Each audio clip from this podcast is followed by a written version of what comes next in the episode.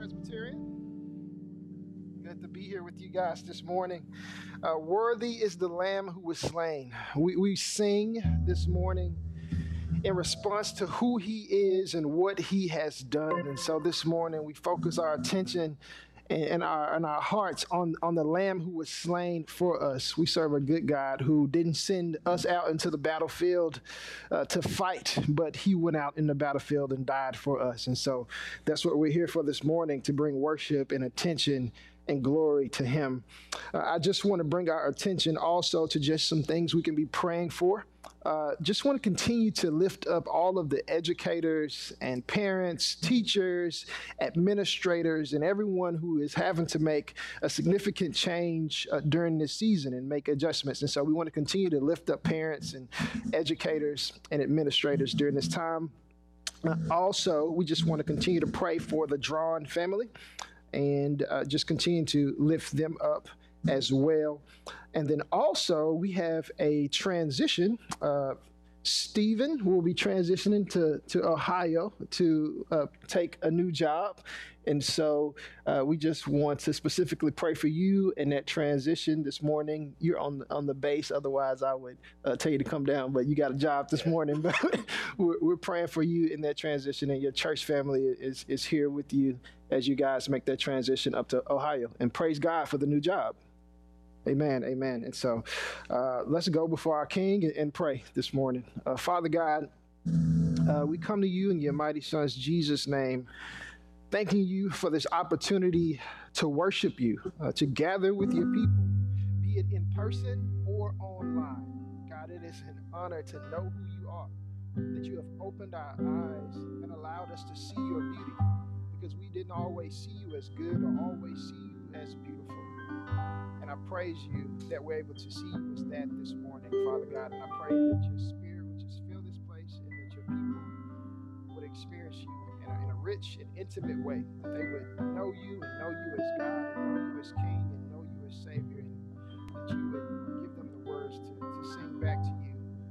Father God, we lift up our educators here in the Memphis area, Germantown, in, in the Memphis metro area, Father God, that you would be with them, calm nerves, give the provision that they need to be who you've called them to be in this season, be it in person or online, Father God. I pray that you would meet them where they are for the for the seasoned teachers who've been doing this for a long time, and for the new teachers, God. I just pray that you would be there with them at this time, and for parents who are stepping into new homeschooling and juggling work God, it can be it can be a lot for us as human beings, but it's not too much for you. And I pray that you would pour out just your spirit on your people, that they would be just filled up and, and, and, and equipped to do what you're calling them to do in this season uh, in their homes.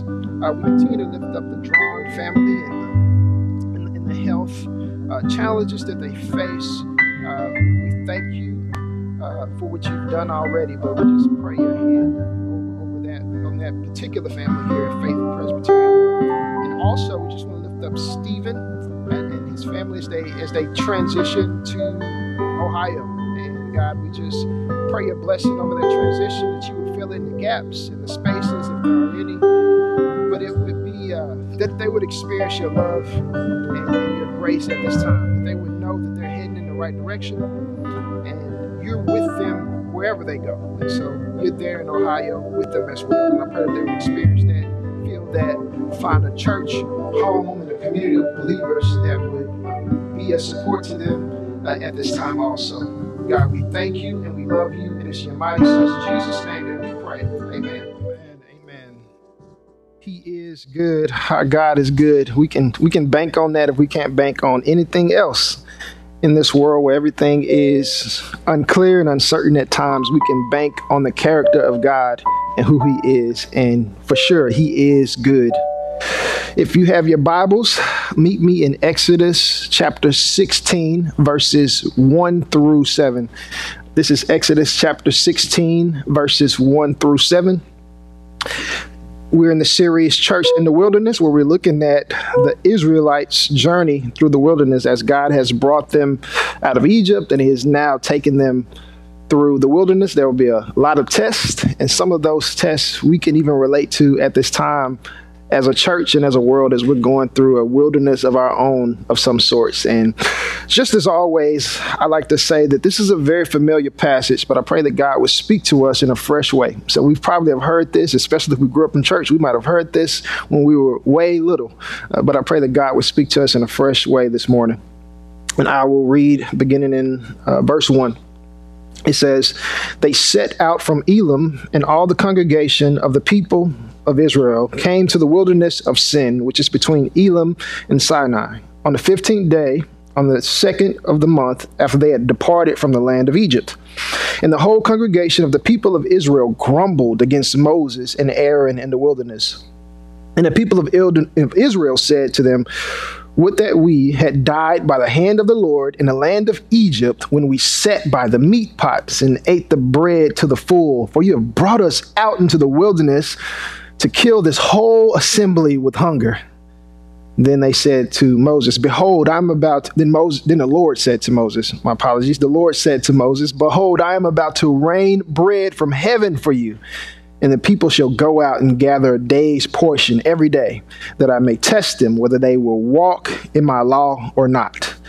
And on the sixth day, when they prepare what they bring in, it will be twice as much as they gather daily.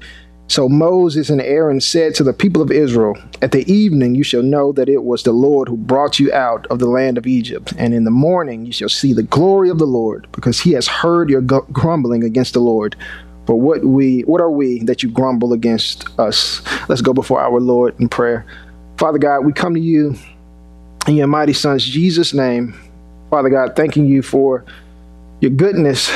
We, we sang of your goodness this morning, God, and that is who you are. You are good. You are a good, good Father. I pray that you would move me out of the way.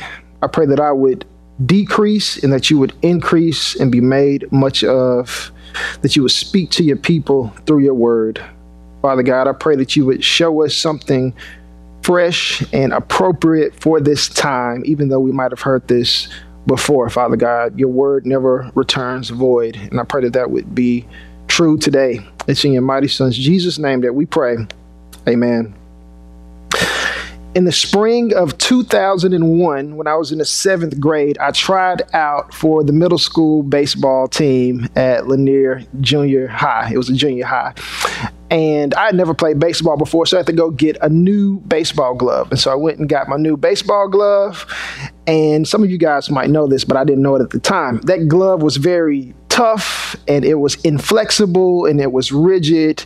And I thought that I might have had a defective glove. I thought that something was wrong with my glove. It's like it's not it's not like the guys on TV when they catch the baseball. It's not soft and flexible. So I took it to my father who actually played baseball in college. He was he was a catcher and he said nothing's wrong with the glove this is just what happens when you get a glove. All gloves have to be broken in.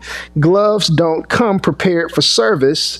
All gloves have to be broken in, and, and they have to go through a process of softening where they no longer offer, offer any kind of resistance to the owner's hand. And so this process is very thorough. You take the glove, you apply oil to the glove leather, you firmly press into the glove's rigid areas that don't want to move. Uh, some people soften the glove with a wood mallet. They even beat against the, the rigid and stiff areas of the glove. And then you take the glove and you uh, wrap it in rubber bands to get the shape how you want it. And then you actually go out and play catch with the glove to finally soften and stop and stop the glove from resisting the owner's direction and will. God often takes people through a very similar process where he brings us to a place of weakness and dependence. He often has to break our wills so that we can yield to his perfect will. Our, rigid and inflexible areas must be softened so that we, we can more willingly follow the will of the Holy Spirit and God in us. And in this, we see a picture of beauty and weakness. A weakness that is content with the master having control of our lives, all of our lives.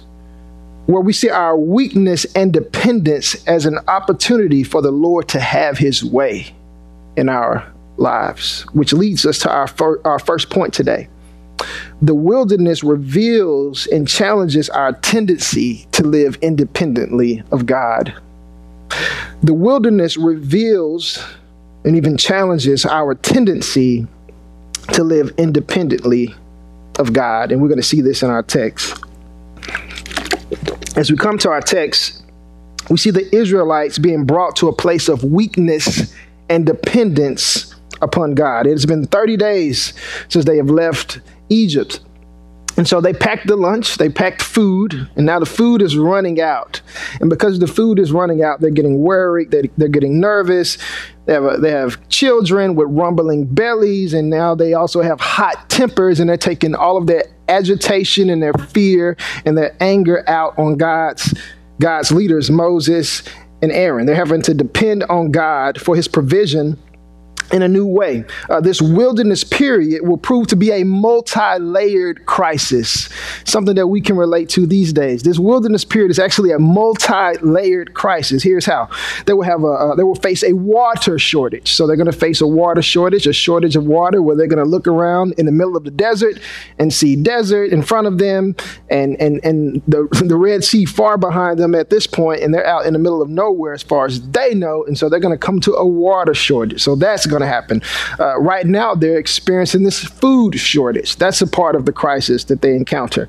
Uh, they're going to have military battles that they're going to have to face. And then on top of that, they're going to deal with a leadership transition because eventually Moses is not going to be with them. And so they're facing this multi layered crisis, but this is also going to prove to be a, a place of fertile ground for spiritual formation in the life of the Israelites. Uh, God is going to use it as a training ground of some sort to prepare them, to mature them, to nurture their faith, to grow their awareness of who God is. Let's continue in verse 2. It says, And the whole congregation of the people of Israel grumbled against Moses and Aaron in the wilderness. Now, this is a word that, if you look it up in the Hebrew, grumble means grumble. It means grumble. It's very simple. They complained. They were grumbling. They were unhappy with God and unhappy with his leaders. And it says the whole congregation grumbled. Most people, most scholars would say that there were two million Israelites as a part of this Exodus journey. And so, just to give you an idea of what 2 million people looks like, the Memphis metro area is about 1 million people, a little bit more than 1 million people. So, so double Memphis, and you have that many people grumbling and upset and wanting to kill you if you are Moses. This is not a good feeling. Continuing in verse 3, it says, And the people of Israel said to them, Would that we had died by the hand of the Lord in the land of Egypt, when we sat by the meat pots and ate bread to the full. For you have brought us out into this wilderness to kill this whole assembly with hunger. Are they still talking about Egypt? They are still talking about Egypt. Yes, they are still talking about Egypt. God has parted the Red Sea he has conquered the Egyptian army by this point. He, he has conquered and defeated Pharaoh. And God has moved in all of these miraculous ways, but they're still talking about Egypt. See, God had gotten them out of Egypt, but now God is getting Egypt out of them. And that's going to be a process. This is their sanctification process in which God is weaning them off of dependence of their idols and bringing them into a life of dependence upon God Himself. This is essentially an addiction detox in some ways. When a person is detoxing from any kind of addictive substance, there is an intense withdrawal period a period in which there are violent cravings and aches, in which their memory is just jogging back and remembering what they used to take in themselves. And, and, and there's a, a deep period of hurt and pain in which it's very hard to let go of that former substance. And the, and the Israelites are going through a withdrawal period at this time. And they are not just hungry for food. That's that's not what this is all about. They are craving an old lifestyle and an old system and the way that things used to go. They had become dependent on that system in Egypt. And though that system wasn't healthy, that system was destructive, God loves them too much to leave them in Egypt. So God is cleansing them and, and, crushing this dependence on those idols. They will learn to depend on Him now as opposed to that former lifestyle, that former system in Egypt. And I believe that the Israelites had seen enough of God's power to know that God was powerful enough to feed them or provide for them. They watched what he did in Egypt, they watched him part the Red Sea. So I don't think this is a question of whether or not God is able to provide for them. This is more so a question of God's motives and a question of God's goodness.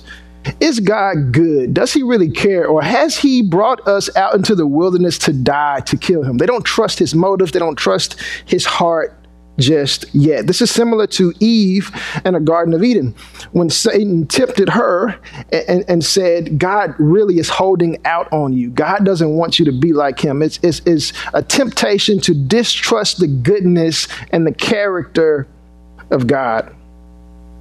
How does a good God bring you into the wilderness like this, Israel? And so they're wrestling with that. And similarly, we might say, how does a good God allow a virus to shift the way that we have to do church altogether? How does a good God allow that to happen? Uh, how does he allow schools to close? How does he allow the, the economy to be staggered and to take lives around the globe? And, and, I'll, and I'll sit here and be honest and say, I don't know. I couldn't answer all of that for you. But what we know for a fact in the scriptures, it says that all things work together for the good of those who love God and are called according to his purposes. And history even tells us that quite often we are the ones that need to check our motives, not him. History would tell us that time and time again, he is wise and faithful and good. And though it may not make sense in the moment, and when we look back and play back the stories of our own lives and even the story of history, the directions and the plans of God have proven to be wise and faithful and good. He, he has a he has a good he's he's beyond having a good heart. He is good. His heart for us is good. His ways are good, and we can trust him. And here's the reality we've always had to depend on God, it has always been him. It's just a little more obvious in a crisis. It's always been him. He's always been the source of all of the good in our lives. It's just a little bit more obvious in a crisis and in difficult times. And that's what the Israelites are seeing, and that's what we're seeing as well. Which leads us to our next point God, not man, is the ultimate source of our provision. God, not man, is the ultimate source of our provision. Continuing in verse 4, it says, Then the Lord said to Moses, Behold, I am about to rain bread from heaven for you. And the people shall go out and gather a day's portion every day, that I may test them whether they will walk in my law or not. On the sixth day, when they prepare what they bring in, it will be twice as much as they gather daily in one of the most obvious displays of God's provision in the Bible, he rains down literal physical bread from heaven. This is a remarkable act of grace because the Israelites hadn't done anything to earn that bread. It isn't as if they were just so well behaved that God is saying, I'm going to pour out this bread on you because you've been so good. They hadn't worked for it, they hadn't uh, clocked in and, and, put in the hours to earn this bread per se. But this is an uh, an amazing, remarkable act of God's grace and his kindness towards his people. And he's doing this on their behalf. What good parent would see their child hungry and not provide food for them? Right? What good parent would, would, would see their child needing food and not provide the food necessary for them? Even if the kids are complaining a little bit, right? We still would we still would provide the meal, even if they were complaining about it, even even if they were disobedient. So, why would we expect anything different from our God? We are not more loving than our God. We, we are not more caring than Him, more thoughtful than Him. Uh, Matthew 7 11 says it this way it says, If you then, who are evil, know how to give good gifts to your children, how much more will your Father who is in heaven give things to those who ask him? In the wilderness, we might be tempted to doubt God's motives because we're uncomfortable with the direction or the circumstance or the scenario. We ask questions and say things such as, God, if you really cared, you would fill in the blank. God, if you really cared, I would have that internship, that relationship, that job, that business, fill in the blank. God, if you were really good, then I wouldn't have to live in, the, live in this house, remain in this marriage, follow these rules. And we can tend to put God on trial, probably not publicly, but definitely internally. And I'm not saying, though, that we can't process internally Eh, or maybe even verbally what we're feeling. If you look at the Psalms, you see David, he's processing quite a bit about what he's feeling and what he's going through. So that's not what I'm saying. God wants us to, to come to him, but at the end of the day, at the end of the day, after we have grumbled and complained or maybe just processed, God is still the ultimate source of our provision. He is still the one that we have to go to and he he longs to do this. We don't have to beg him or fight him. He longs to be our source and our provider. He longs for us to look to him in this way. And we can't truly know him as provider if we've never had to need him as provider. We won't know that aspect of his character. We haven't felt our need for him in this way. And He wants us to know Him in this way so that we're not running to other things that will only disappoint us in the first place. God, not man, is the ultimate source of our provision. And over time, He nurtures our faith and He matures us by taking us through the wilderness.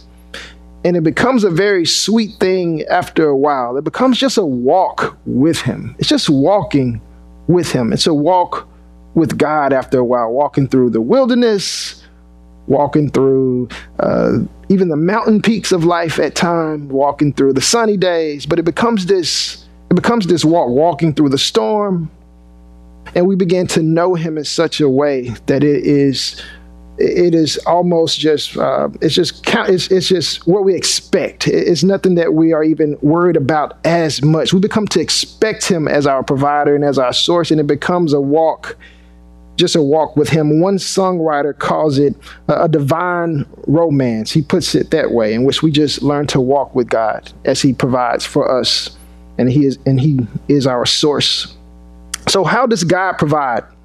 How does this actually practically happen in our lives? One way is through our work, through the work of our hands. He actually provides that way, through the work of our hands.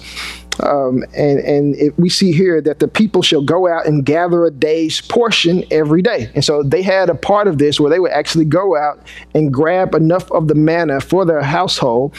And there was some actual work of their hands involved with this. So God provides through your work.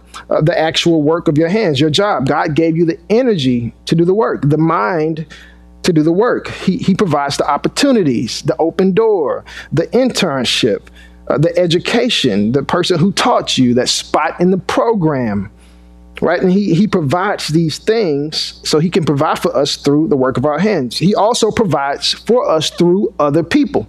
He provides through parents, friends, co workers, fellow followers of Christ, right? Unexpected people, like in the story of the Good Samaritan. God uses other people if we are willing to allow other people to step into our story in that way. God uses other people as vessels of provision. Also, God provides holistically, not just financially. He provides holistically, not just financially. There are things that we need that quite often we don't even know that we need such things, but God still meets us and provides for us in these ways. He provides things such as wisdom. Sometimes we need wisdom, and God providentially gives wisdom. He provides encouraging words. I don't know how many people have experienced that phone call or that text message right when you needed it. I know that I have. And God providentially will send the right person at the right time to speak encouragement into your life. God provides people.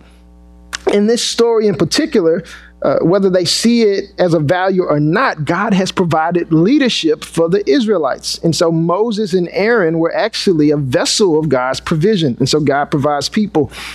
Uh, also, this is one that I love God provides rest. He provides rest. And we see this here in verse 5. It says, On the sixth day, when they prepare what they bring in, it will be twice as much as they gather daily. They were, they were supposed to uh, gather twice as much on that sixth day because on the seventh day they would rest. God has provided rest for them after living as slaves in Egypt all of those years and never getting rest, never getting a day off. Now, this great God has provided rest. He has made provisions for them to take a day off, and He does the same thing for us. He makes provision for rest, and sometimes if we don't want to sit down, He will sit us down and make us sit down so that we can experience some rest. And so God provides holistically. It's not just uh, money or, or, or that type of thing. God knows exactly what we need, even the stuff that we don't even know that we need. So God is the ultimate source of our provision. He provides holistically, which leads us to our final point. Jesus is the bread of life who sustains and nourishes his people. Jesus is the bread of life who sustains and nourishes his people. God provided literal bread from heaven, literal physical bread to fill the hungering bellies of the Israelites. But Jesus is the bread of life who answers the hunger of our souls. He is the bread of life who answers the hunger of our souls. I have felt physical hunger in my life where I've, I've needed food, but I've also felt that need for God to fill that deeper hunger in my soul. And I'm telling you, that hunger of the soul can gnaw at you and be even stronger than the, the physical hunger of the belly. At times, we, we, we, we long for Him to fill us and meet us in this way, and He does when we feel that deeper hunger for things such as love, He meets us there in our souls. That the hunger for security, the hunger for peace, the hunger for justice, the hunger for hope, the hunger for eternity. Jesus is the bread of life. He who, who fills that void and satisf- satisfies that hunger. It has been said that there is a God shaped hole in each and every one of our hearts. And only God Himself can, can fill that void. St. Augustine said it this way He said, Lord, our hearts are restless until they find rest in you. Our hearts are restless until they find rest in you. The tossing and turning of the soul will not stop until we rest in full dependence upon the Savior. It's like trying to fall asleep on an uncomfortable bed when we try to find rest in other things other than God Himself. One uncomfortable bed may represent money, and so we try to rest on that bed. And you can't really get comfortable on that bed called money because some people say more money, more problems right? You have to think about it more. You have to, you know, it goes up and down. The stock market goes up and down. Money comes and goes. We get jobs, lose jobs. So we can't really find complete rest on that bed called money because it can go up and down. Another bed called success. We can't really fall asleep on that bed either because a lot of times that kind of success can come and go, and there's always going to be someone more successful than you. And how do we even really define and measure success in the in the first place? And that doesn't really satisfy either. If we try to find rest in that bed, or maybe the, the bed called romance, and we try to rest in that bed. And we can't really find rest there either because if you try to make another human being the source of your security and hope, you will drive them insane and you'll drive yourself insane as well. Only Christ Himself can provide the rest that we need. Our hearts are restless until they find rest in Him, and He wants to provide such a rest for us. Years later, in the New Testament, we see that the people of God are still grumbling and distrusting the provision of God, even as we go towards the New Testament many years ahead. God had provided a Savior in Jesus Christ. He had provided his Messiah in Jesus Christ, and that Messiah still was not enough at, at that moment. I want to read John chapter 6 for us, just to give us a picture into the future after the Israelites had, had gotten past the wilderness. This is New Testament, John chapter 6, verse 41, it says, So the Jews grumbled about him because he said, I am the bread that came down from heaven.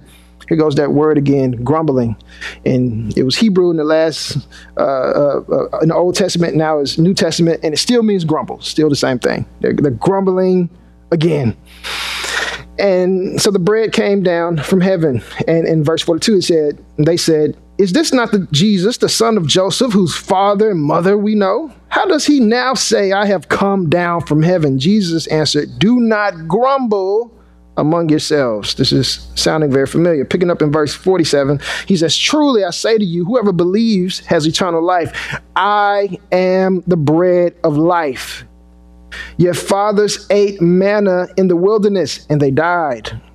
This is the bread that comes down from heaven so that one may eat of it and not die. I am the living bread that came down from heaven. If anyone eats of this bread, he will live forever. And the bread that I will give for the life of the world is my flesh. Jesus provisionally gave his body meeting our greatest need, which is the need for salvation.